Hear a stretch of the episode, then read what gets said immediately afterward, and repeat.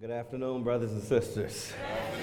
Grace and peace be multiplied to each of you in the knowledge of God and of Jesus our Lord. It has been a joy all day to be gathered together with this assembly of God's people to worship in spirit and in truth. I'm honored and grateful and excited for the privilege of having participated in the frequency conference this weekend by your pastor's invitation and to be asked to hang around to uh, pitch hint hit for him this morning and to give him a break after a long weekend. I'm glad and honored to do so, and it's been a rich time all week. And I'm excited one more time to open God's Word with you. Would you stand with me and get your Bible?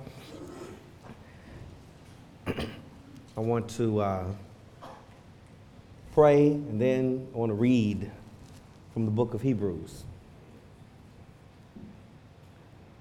And after we've prayed and read, you may be seated. Father, thank you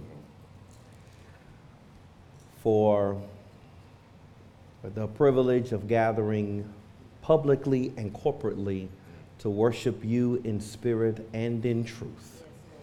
From the place where the sun rises to the place where the sun goes down, your name is worthy to be praised. We praise you for the Lord Jesus Christ, who is our all sufficient prophet, priest, and king. And in his name we ask that you would be our teacher now. Give us understanding, and we will obey your word and keep it with our whole heart. I pray, Father, that you will grant me physical strength and spiritual energy to speak your word faithfully and clearly, and cause your children to grow in the grace and knowledge of Jesus Christ. And by your amazing grace, draw to yourself this hour those who should be saved, we pray, for Christ's sake. Amen. Amen. Amen. Hebrews chapter 4. So the day is uh, toward its end, so I can make a confession. Uh, in my preparation for being here this weekend, I planned one message for the conference and one message for you today. And uh, the Lord led me to preach the conference. The, at the conference, the message I intended to preach today. So he's kind of just been leading me throughout uh, the day on passages that I've been meditating on that have been rich encouragement to me, and I hope this will be an encouragement to you. From Hebrews 4, this hour, I want to point your attention. Hebrews 4, verses 14 through 16. Since then, we have a great high priest Yeah.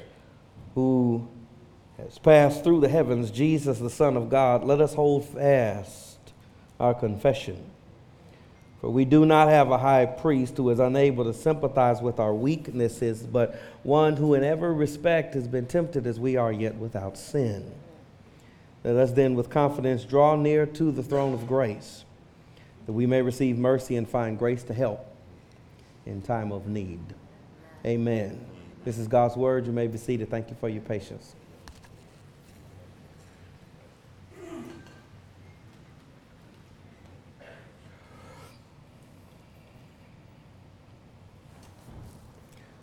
The Lord Jesus Christ occupies the threefold ministry office prophet, priest, and king.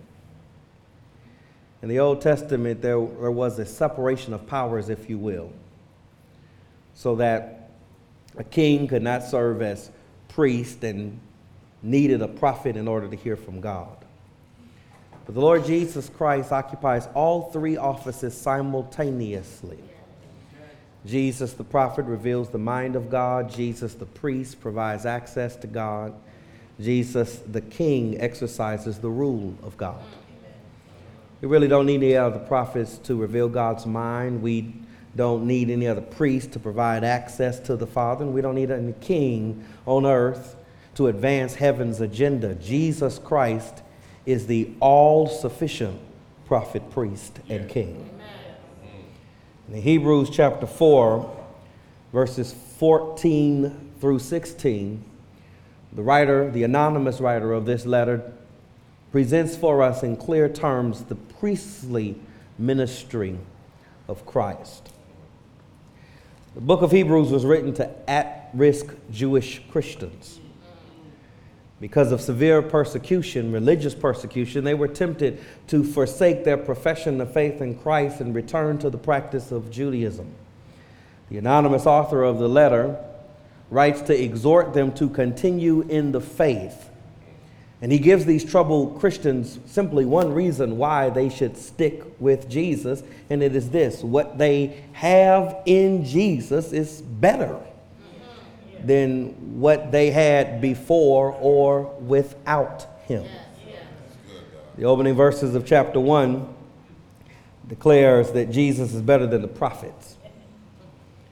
Then in chapter 1, going into chapter 2, we see that he is not only better than the prophets, Jesus is better than angels. Yeah. And then in chapter 3, the writer will declare that Jesus is better than Moses, the lawgiver. And now, here in our text, Jesus says the writer is also better than Aaron and the high priest of Israel. Here in Hebrews 4, verses 14 through 16, he begins his argument about the superiority of Jesus above the high priest of Israel. But this is more than just a doctrinal explanation of the priestly ministry of Christ. In this passage, the writer points us to Christ to launch into two big exhortations for the believer. The bottom of verse 14 is the first exhortation let us hold fast our confession. The second exhortation is at the beginning of verse 16. Let us then with confidence draw near to the throne of grace. Here, this passage marries doctrinal explanation and practical exhortation together. This passage teaches us that Jesus Christ is our great high priest who fully administers everything faith requires in order to live for God. Yeah. Here in these three verses, there are three reasons why you should stick with Jesus no matter what. Amen. Consider, first of all, the superiority of Christ. Yeah. Verses 14 and 15 both declare Jesus Christ as high priest. But verse 14 is more emphatic, where here he is called a great high priest. This is a bold, powerful, clear statement of the superiority of Christ. As the writer says, since then we have a great high priest who has passed through the heavens, Jesus, the Son of God. Let us hold fast our confession.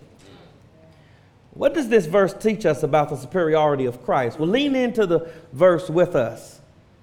Consider, first of all, where is our high priest? Verse 14 says, He has passed through the heavens. The high priest of Israel had the privilege of going into the very presence of God to make propitiation for the sins of the people by way of sacrifice. He passed the outer courts of the temple and go into the most holy place to offer sacrifice on the behalf of the people and their sins. No one else had this privilege, just the high priest. And he was only privileged to go into the most holy place once a year on the day of atonement. He would pass through the veil into the most holy place to make atonement for the sins of the people. It was a privilege that no one else in Israel could enjoy. And yet the text here says that our high priest is even greater because he has passed through the veil not merely of a human physical temple, he has passed through the veil of a heavenly temple. In chapter 1, the writer declares that after Christ had made propitiation for sins, he sat down at the right hand of the majesty of God on high. When the human priest of Israel made sacrifice for sin, they would have to rush out of God's presence as quickly as possible, lest they die in the presence of a holy God. But when our great high priest made atonement for sin, after his work was done, he sat down at the right hand of the majesty on high. But if that alone does not declare the superiority of our great high priest, consider another question. Not just where is our high priest, but who is our high priest? So that there will be no mistake about who the writer is talking about, he declares it clearly. Since then, we have a great high priest who has passed through the heavens. Watch this identification Jesus, the Son of God. Yeah, yeah, yeah. Jesus points to the humanity of Jesus. He lived and died as a human being, but yet the writer wants to rush to make the point that this Jesus is more than Adam's son, Abraham's seed, or Mary's baby. This is the Son of the living God. Jesus is the blending of deity and humanity. Jesus is the meeting place of heaven and earth. Jesus is the intersection between time and eternity. He is the Son of the living God. In Matthew chapter 17, verses 1 through 13, we read of the transfiguration of Jesus, where his divine glory began to shine through his human flesh. And three of his disciples, the inner circle, Peter, James, and John, are with him there as he meets with Elijah, representing the prophets, and Moses, representing the law there on that mountain. And so overwhelmed is Peter that he just has to say something. And so he says, Lord, it's just good to be here. Well, that's in the Bible. I didn't make that up. He said, It's good to be here. And then he, he wants to freeze the moment in time. And he says, Let's build three tabernacles one for Moses, one for Elijah, and one for Jesus. But a voice speaks from heaven and declares of Jesus, This is my beloved Son in whom I am well pleased. Listen to him. And the voice so frightened the disciples that they fell on their faces until Jesus approaches and says, Do not fear. And when they lift up their eyes, Matthew says they see no one but Jesus only. I love that language because that's the way it's supposed to be. There's nobody else on Jesus' level.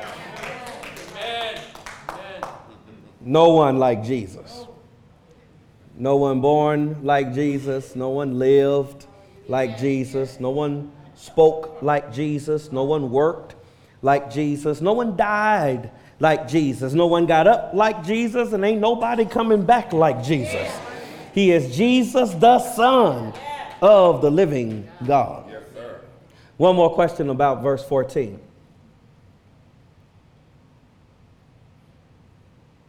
So what? What, what difference does this make? In too many instances, friends, we, we separate doctrine from duty, truth from life, theology from practice of obedience.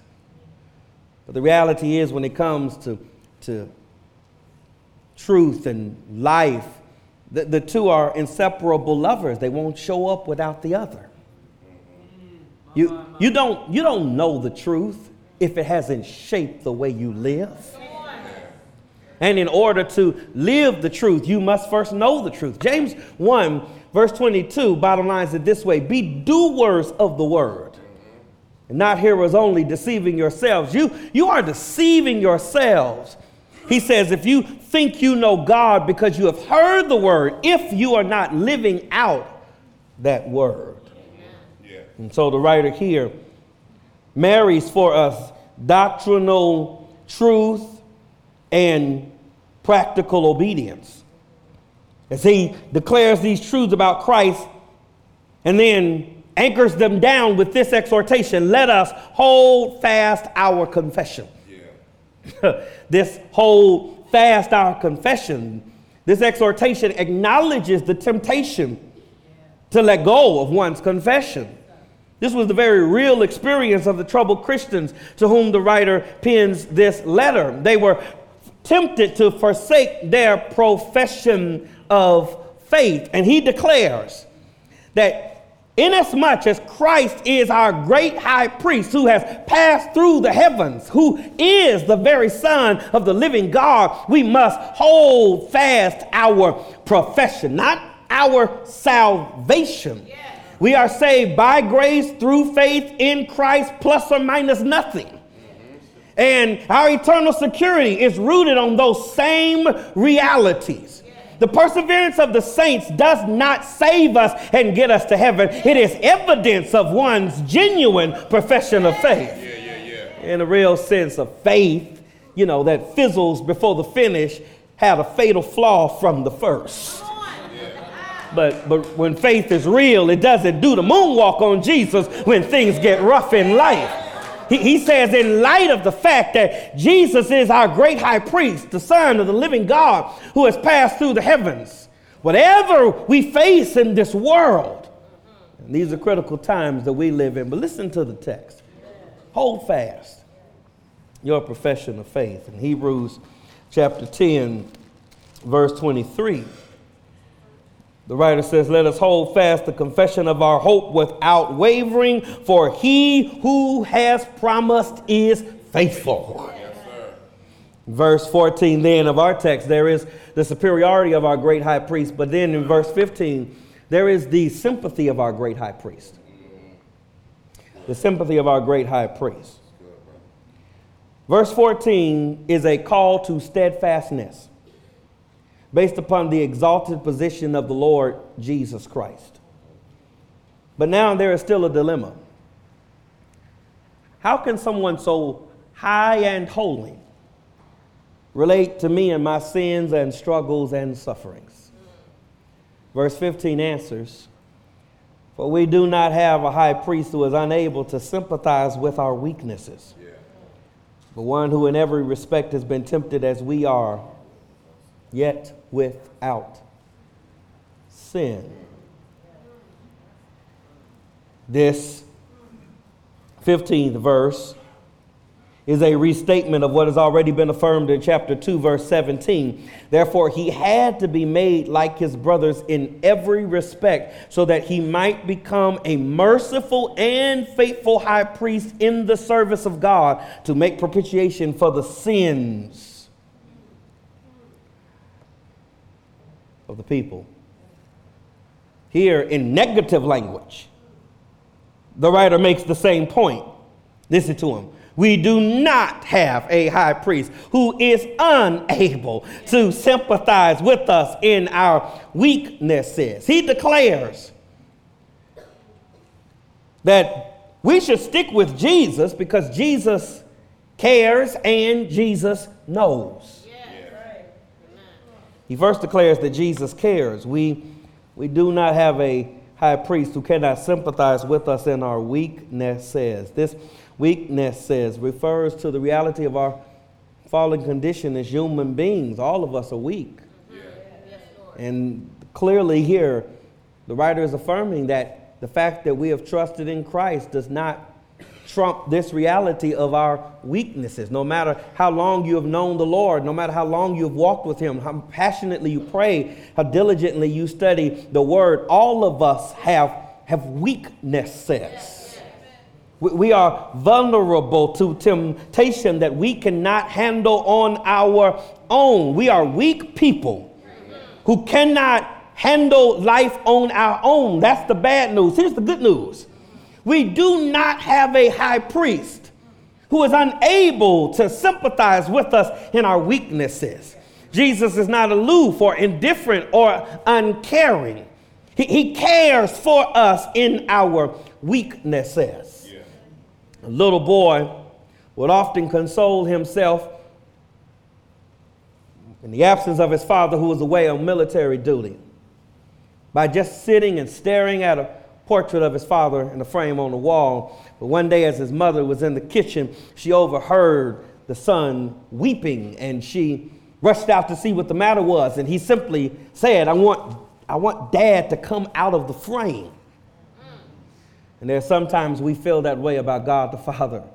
As you read about his love and his power and his goodness in scripture, sometimes it just seems so disconnected from the reality of the things that we are facing in our lives. But the writer here is reminding us that in the person of the Lord Jesus Christ, God has stepped out of the frame. He has put on human flesh. He has become one of us. He has suffered in our he has sweated in our heat and shivered in our cold, so that there is no circumstance in life where he does not know and he does not care. He cares. But not only does he care, he, he knows. How is he able to sympathize with us in our weakness? He says, because Christ has been through what you're going through. He cares because he knows. We do not have a high priest who is unable to sympathize with our weaknesses, but one who in every respect is tempted as we are, yet without sin. Jesus was tempted. No, he had no sinful desires, but he did face evil solicitations. In Matthew chapter 4, verses 1 through 11, Satan himself tempts Jesus in the wilderness to take a shortcut to glory. Jesus was tempted. In fact, the text says he was tempted in every respect. He was tempted at all points. No, he has not faced every possible temptation. He has faced every kind of temptation. The lust of the flesh, the lust of the eyes, the pride of life. He has been tempted in every way. We will be tempted. Jesus experienced temptation. Listen to this next part. But the Jesus who experienced temptation is the Jesus who overcame temptation. He overcame temptation. Listen to me. Temptation attacked Jesus, but temptation never defeated Jesus. He is tempted in every respect as we are. Watch the qualifier. This is all important. These three words to end the verse. Yet without sin. There was nothing in him to find the temptation of sin uh, uh, attractive. He knew no sin. He had no sin nature. He was without sin. That, that might be a simple assumed truth, but this is a glorious truth the writer gives here to anchor our faith in.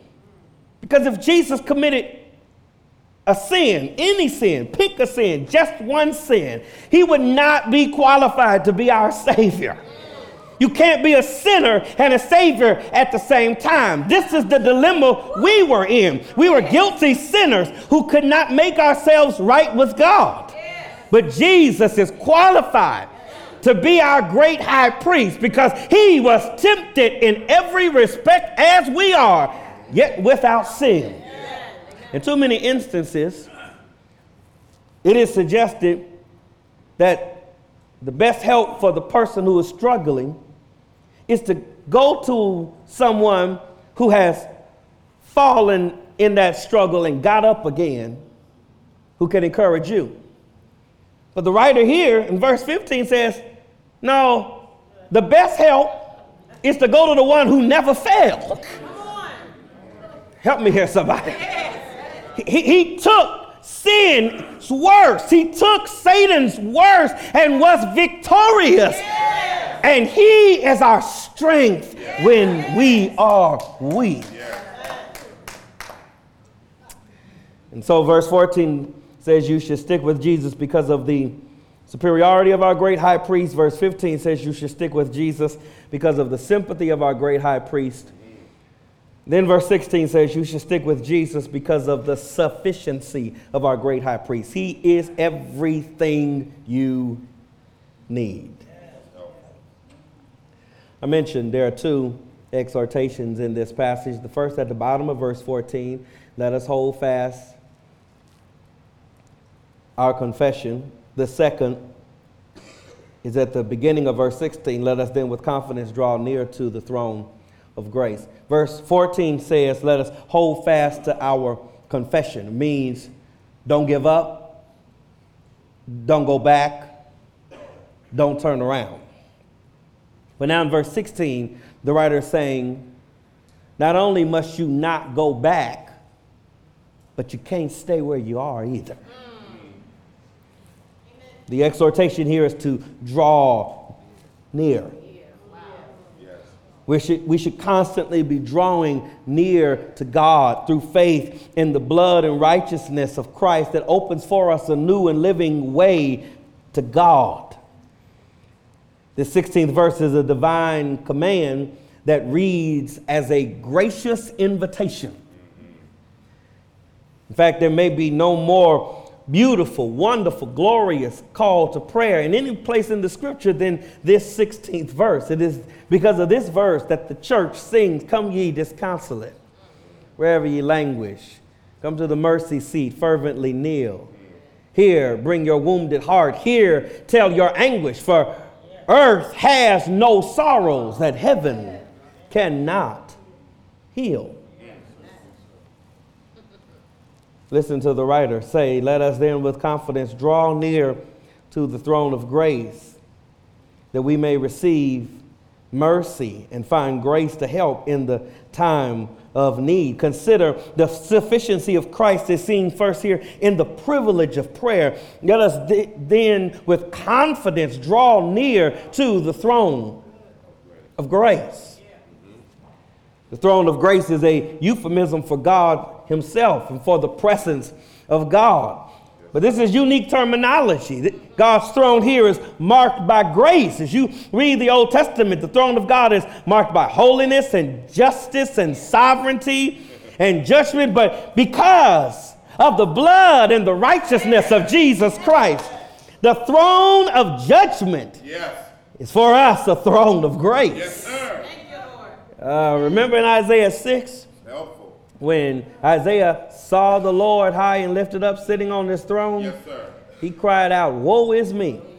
That's the proper response of a guilty sinner in the presence of a holy God. You, you are doomed. Yes. But, but because Jesus paid it all at the cross, yes. that holy throne of judgment is for us a throne which is a fountain of grace.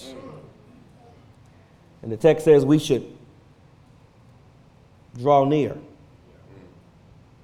Let us draw near. This may seem little, but that little word us is big in verse 16.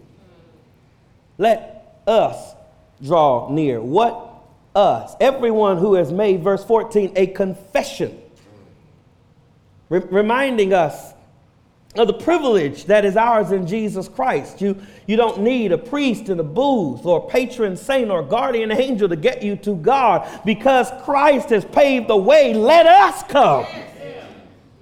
And the grammar of the text indicates let us continually come, let us repeatedly come, let us habitually come. I want you to think about that. Because of the finished work of Christ, God's holy throne room is always open to pour out grace.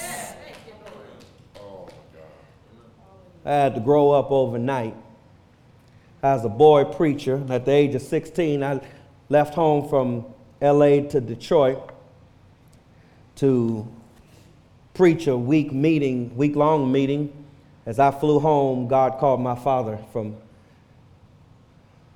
his labor to his heavenly reward. I had to grow up overnight. My dad passed suddenly when I was 16 years old, and I remember just in the aftermath of that, in the uh, weeks following, I, I um, got my first banking account. And I remember one day a friend of mine, Barry, came by the house to pick me up to hang out one Saturday. It was just kind of him to get me out of the house as I was grieving. And I said, Man, let me stop by the bank to get some money pulled up in the bank. I walked up to the bank, I walked back to the car, and I said, Hey, man, uh, we can go to lunch, but you, you're going to have to pay today because I don't have any money. The bank is closed. Barry said, uh, Junior, you just got that account? I said, Yeah. He said, Did they give you an ATM card? I said, yeah, they, they gave me one. He said, do you have it? I said, yeah. It's in my wallet. He said, did, you get a PIN number? I said, yeah, I, they told me to put a code in. Do you know the PIN number? I said, yeah, they gave me my own secret code to put in there. And, and, and we got out of the car and walked back to the closed bank. Walked past the locked doors. And he showed me how to use that ATM. Changed my life forever, y'all. It changed my life forever. Because at that point, I was no longer on the bank's time. It, it didn't matter what I needed or when it was or where I was. I had access to what I needed. And this is the privilege that is ours in Jesus Christ. God has swung open the, the throne room of glory. And he says, it doesn't matter when it is or what you need, keep drawing near to the throne of grace. Yes, In fact, he says, draw near with confidence. I grew up with this passage. I learned this verse as a boy from an older translation that said, Come boldly before the throne of grace. The, the, the, the, the language here in the original refers to freedom of speech. You can come to the throne of grace with freedom of speech. Think about that because of Christ, when you pray, you don't have to pray like a desperate beggar going to a wealthy stranger asking for a big favor. Because of Christ, when you pray, you, don't have to pray like a guilty criminal standing before a stern judge hoping for a lenient sentence. Because of Christ, you don't have to pray like a servant without rank before a master without mercy, making a request without assurance. Because of Christ, you can pray as a confident child coming to a loving father. You, you don't have to dress up your prayers and make them pretty to say what you think God wants to hear. You can tell him just like it is the good, the bad, and the ugly. The sufficiency of Christ is seen in the privilege of prayer, but the sufficiency of Christ is also seen in the power of prayer. Verse 16 begins with a command, it ends with a promise. It begins with an exhortation, it ends with an assurance. It begins by telling you what to do, it ends by telling us what God will do if you do what you're supposed to do. And here in verse 16, this simple verse gives us the two fundamental reasons why you ought to pray. First reason why you should pray because the Word of God commands it. Yes. The second reason why you should pray, hold on to your seat because it works. God hears and answers prayer. Verse 16 says, Let us then with confidence draw near to the throne of grace that we may receive mercy and find grace to help in time of need. The writer here says, If you go to the throne of grace, exercising the privilege of the great high priest, the Lord Jesus Christ, you, you, you, you may not get everything you want, but you, you won't leave empty handed. You will get guaranteed what you need the most. First thing you need is sparing mercy.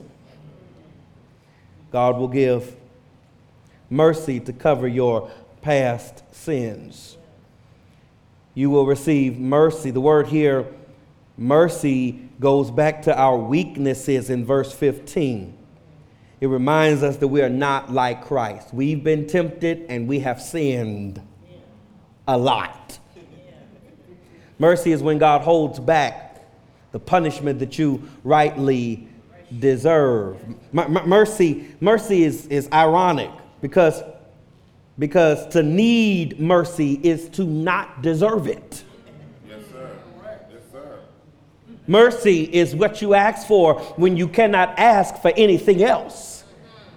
You just cry out, Lord, have mercy. The text says it doesn't matter, however, who you are or what you've done. If you run to the cross and exercise the privilege of the great high priest, God, his throne of grace, will give you mercy. I thought I'd have a witness there. I'm talking about mercy, y'all. I, I brought my own witness just in case. David was guilty of lust, adultery, conspiracy, murder, and hypocrisy.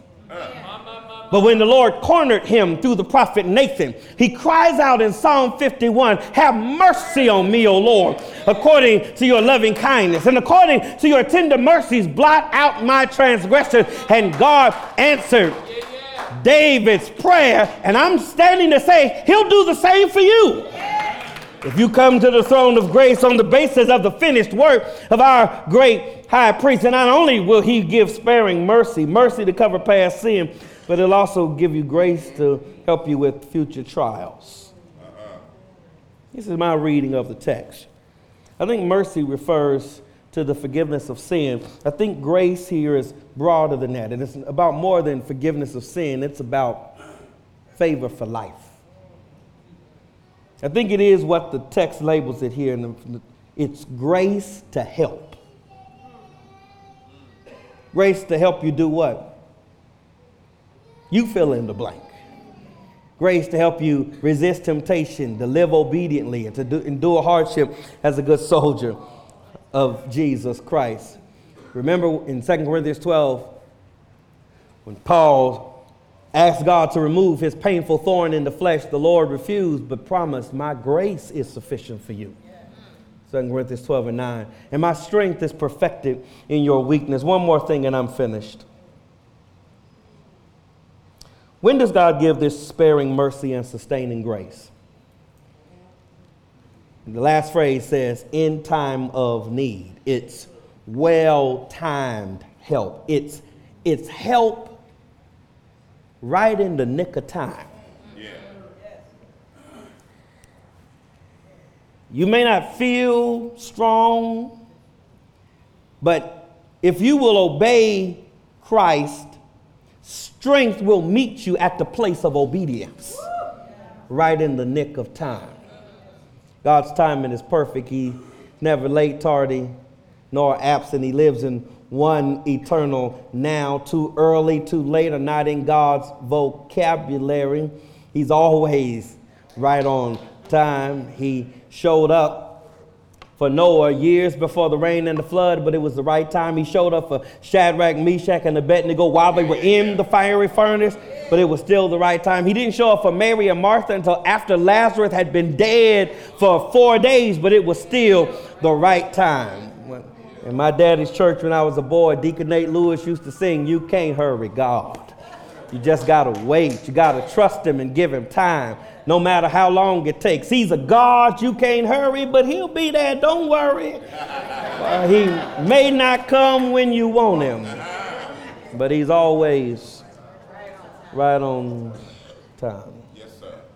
If you come to the throne of grace by the privilege that is ours in the great high priest, you, you might not get everything you want. And I've been on the road with Christ long enough to at this point be able to thank God for closed doors as well as open doors. Yes, sir. Now that's a whole nother sermon. Yes, sir. Even if you don't get everything you want, there are some things guaranteed God will give. He'll give mercy and grace to help in the time of need. Father, thank you for your word. Thank you for its truth, wisdom, and authority. Thank you for the message of the scriptures that point us to the total sufficiency of the Lord Jesus Christ for every need of our lives, especially the deep needs of our soul. Thank you that as guilty sinners, you have provided a great high priest who not only makes offering for our sins, but is that very atonement, who once and for all has made sacrifice for sins by his death at the cross, and has justified us by his resurrection from the dead. And as we live in critical and confusing and chaotic times, would you help us simply to just stick with Jesus, no matter what, holding fast to our profession of faith. And when, when we are weak, may we just draw near to you by the privilege of our great high priest. I pray for those under the sound of my voice who have not taken that first step of faith to Christ. Draw them to yourself by your amazing grace. And may your people draw closer to you today. In light of the wonderful truth of your word, we pray. Amen.